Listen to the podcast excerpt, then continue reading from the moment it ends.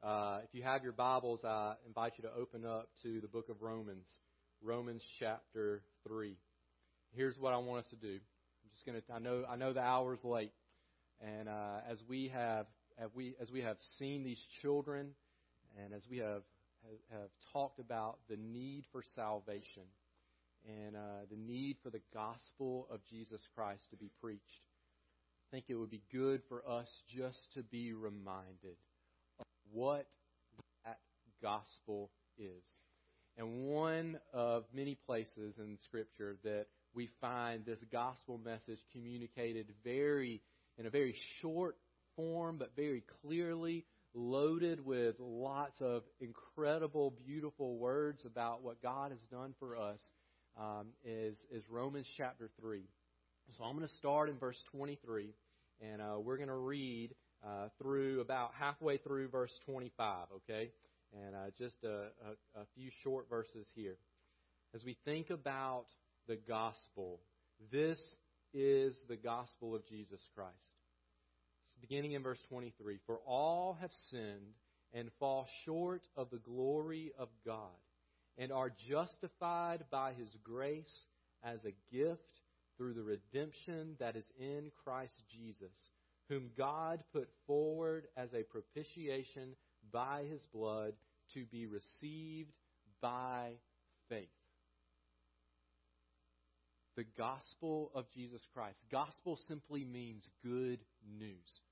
What is it? As, as, as we were talking about these children needing the gospel, you realize it's not just these children that need the gospel.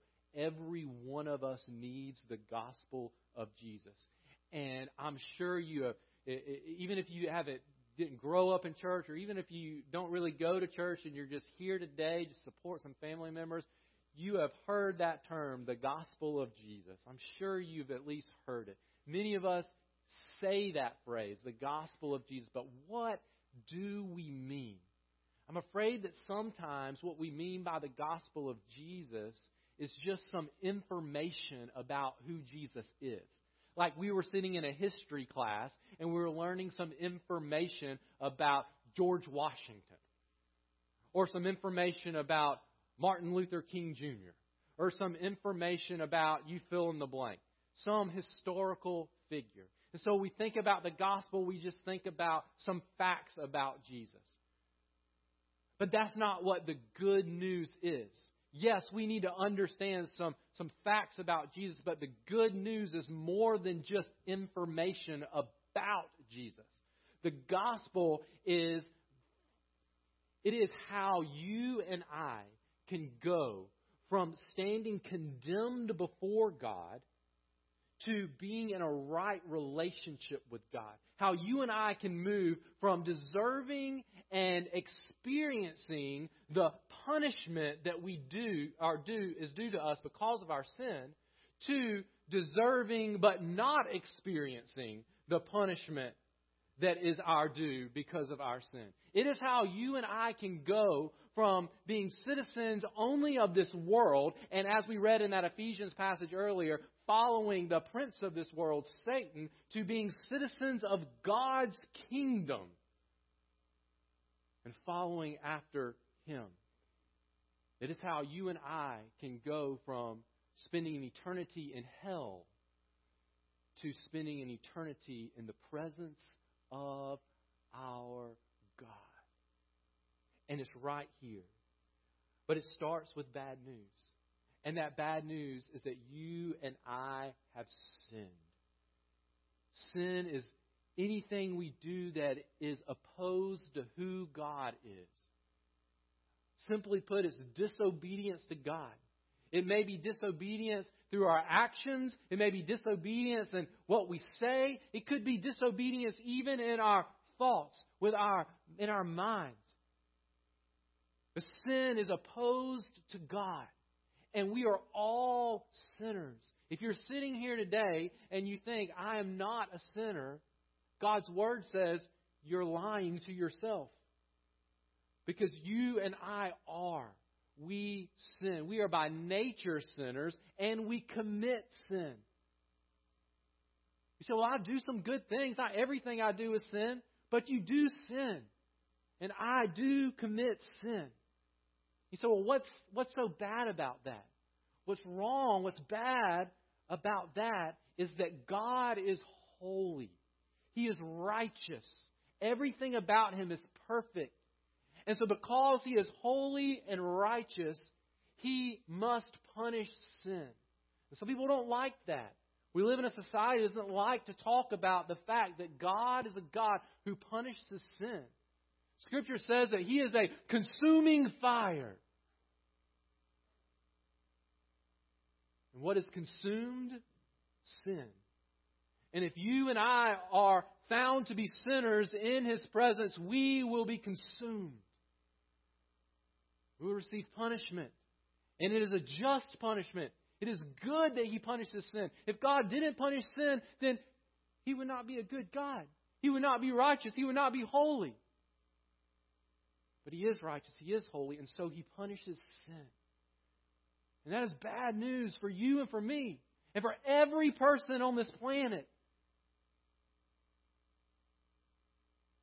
Left to ourselves, if you and I were to stand before God, He would look at us and He would have to punish us because of our sin.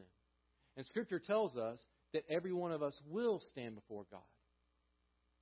The Bible says in the book of Hebrews that it is appointed unto man once to die and then the judgment. We will experience the physical death and we will stand before God as our judge. And if we stand before Him covered in our sin, then we will stand before Him condemned for all of eternity. Hell is real, and it is an eternal punishment because we have sinned against an eternal God. But, but, God has loved us. Not only is He a consuming fire, but He is a God who is love. The Bible tells us in 1 John that God is love. What does that mean? Just that He says, hey, I love you down there in your sin. No.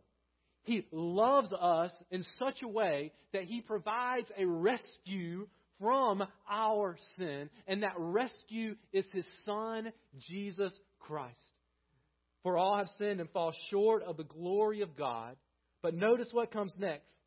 And are justified by His grace as a gift through the redemption that is in Christ Jesus, whom God put forward as a propitiation by his blood to be received by faith. We could spend hours unpacking those words right there.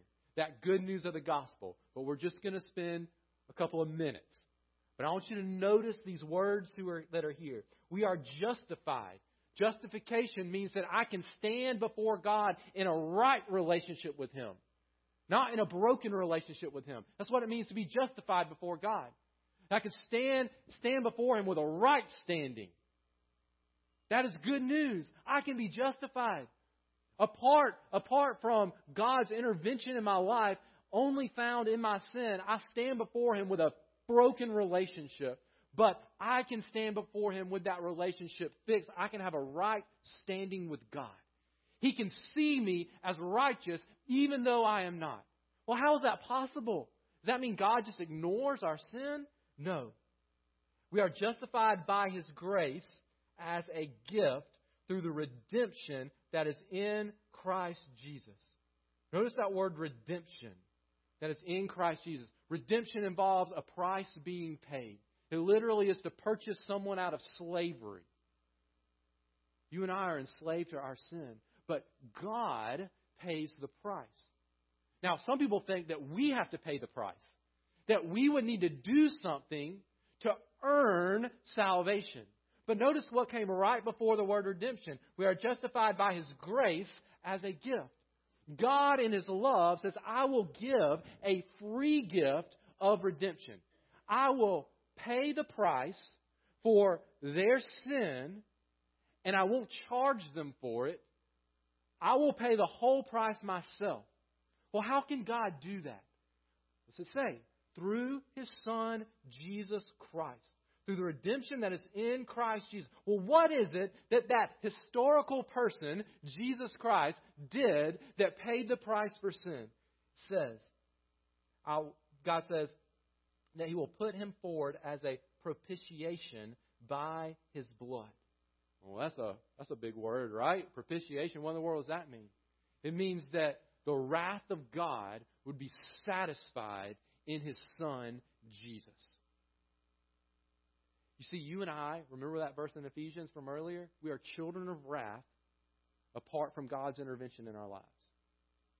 But God allows the innocent to be punished on behalf of the guilty. And there is only one who has ever walked the face of this earth who is innocent of all sin, and his name is Jesus Christ. He is the Son of God.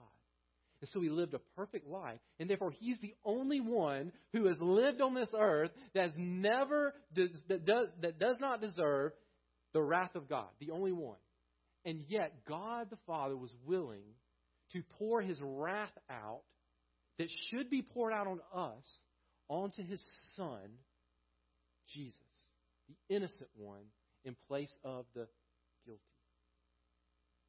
whom God put forward, Jesus, whom God put forward as a propitiation, as a satisfaction of wrath by his blood. What was it that Jesus did that paid the price? He went to the cross and he shed his blood. The wages of sin is death. God didn't change his standard. God doesn't excuse sin. He punishes all sin. But he's chosen to punish his son instead of us. That's the good news of the gospel of Jesus Christ. The bad news, you and I have sinned. We have fallen short of God's glory, and we deserve eternal wrath. Good news, God gives a free gift of salvation that is found only in Jesus Christ. There's no other way of salvation because no one else has paid the price. No one else has been the propitiation. No one else has paid the redemption price. No one else could because no one else is innocent. No one else is perfect. So there aren't many ways to be saved. There's only one.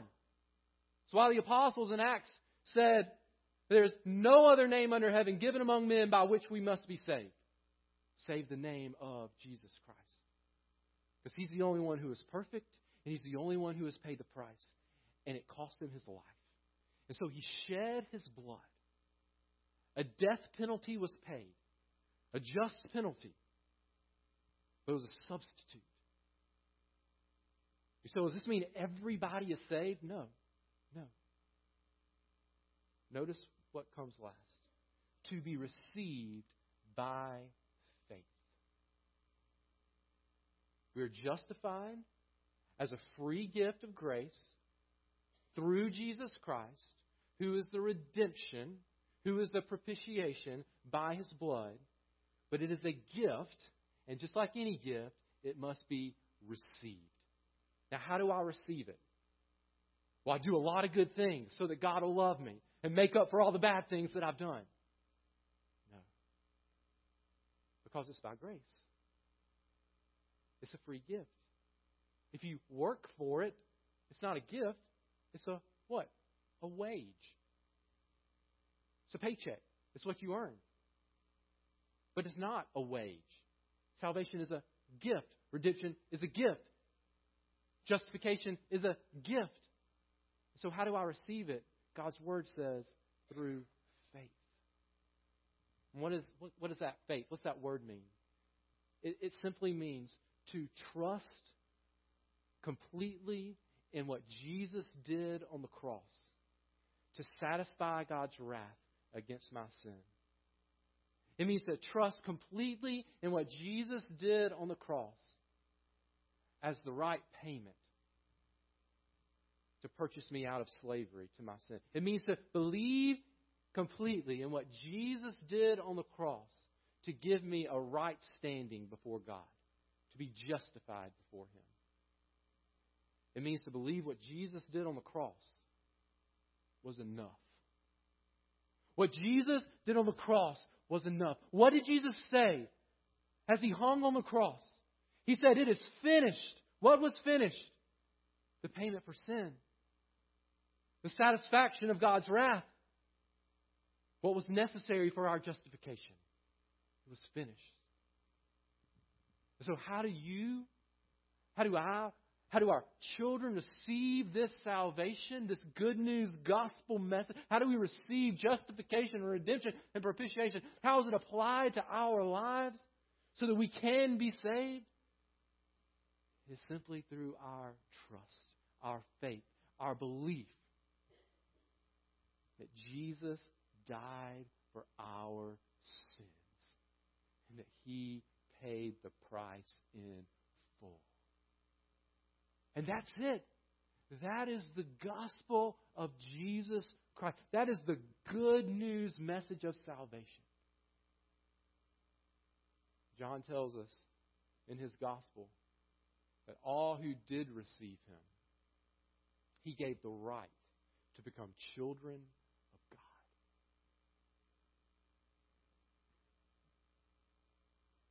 I knew at some point today I was going to cry because I've, I've got a kid who is up here, a precious little girl.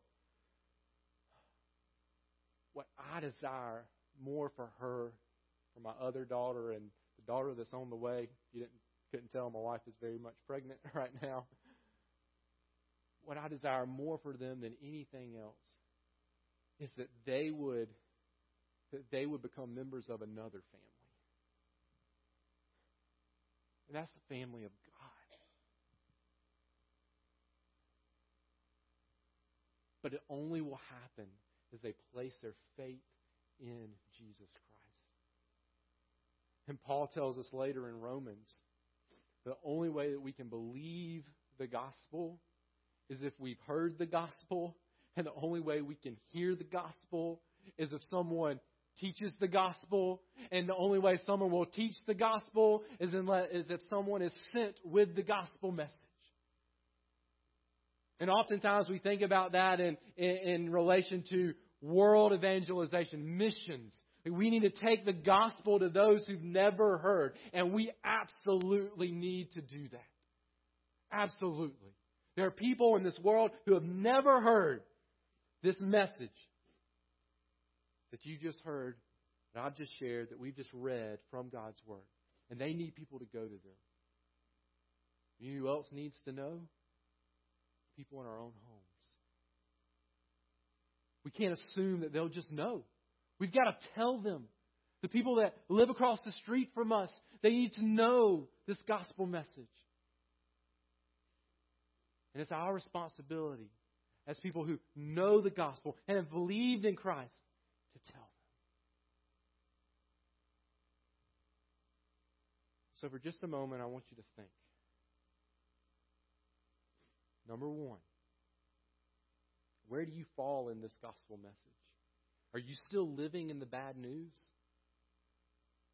And you know right now that you have sin in your heart and it has not been dealt with? and you have not received the saving grace of Jesus Christ, maybe you've just been trying to ignore it, pretend it would go away. Maybe you've tried to make up for it. You say, well, I'll just do some good things, and then God will look at the good things I'll do, and He'll just kind of ignore the bad things. Well, it's not going to happen. God must punish sin. Are you still, are you still in the bad news? Well, if that's you, then I plead with you Repent of your sin, turn, trust in Jesus Christ on the cross for your salvation. And Scripture says you will be saved. Look to Christ. Look to Christ. Look to Christ. And be saved. If you're living in the good news, if you have been transferred from the kingdom of darkness to the kingdom of light, if you have been awoken inside of you to new life in Christ, the power of the Holy Spirit, you have trusted Christ as your Lord and Savior. And who do you need to tell this message to? Maybe a family member, maybe a coworker, maybe a classmate, maybe a neighbor. Maybe a stranger that you'll meet this week, and God will give you the opportunity to share the gospel with them. Maybe someone in another part of the world that God is calling you to go and share the gospel with. It's good news. You know what you do with news? You share it. I love when little babies are born. And there's excitement. I mean, you cannot wait to share the good news. I love that moment with our kids, with others. It's, I mean, you just got to tell people, right? A new parent, or, or maybe you're a parent for the third or fourth or tenth time, but every little child is special. You can't wait to tell somebody, hey, guess what? We had a new baby. Look, look at you. Even if you don't say that, you know what happens in that conversation you may have with somebody? You just automatically start talking about your kid. You just do it, even if they don't ask you. I mean, they might ask you something, you might be talking about something completely random, and you just all of a sudden insert your kid in that conversation. right? Uh, where, where did that come from? What were we talking about? Wow, because you're so excited. This is good news to, to share. And why don't we do that with the gospel of Jesus Christ? Well, we just can't help but to just insert it into our conversations. Apart from Christ, sin is real, hell is real. But in Christ, there's new life. I don't know where you're at today in your your life. Never receive salvation. It's the only, only way to be rescued from your sin. It's through faith in Jesus Christ. Believe in Him today. And if you have, thank Him for the salvation that you have and share it with someone, starting in your home.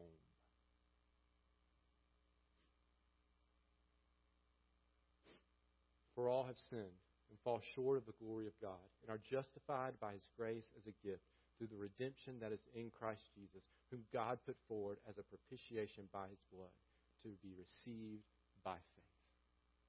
That's the gospel. Believe it, live it, share it.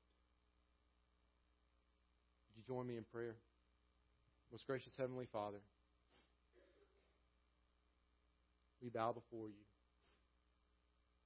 Father, we thank you that you have not left us in the bad news of our sin, but you have provided the good news of salvation through Jesus Christ alone.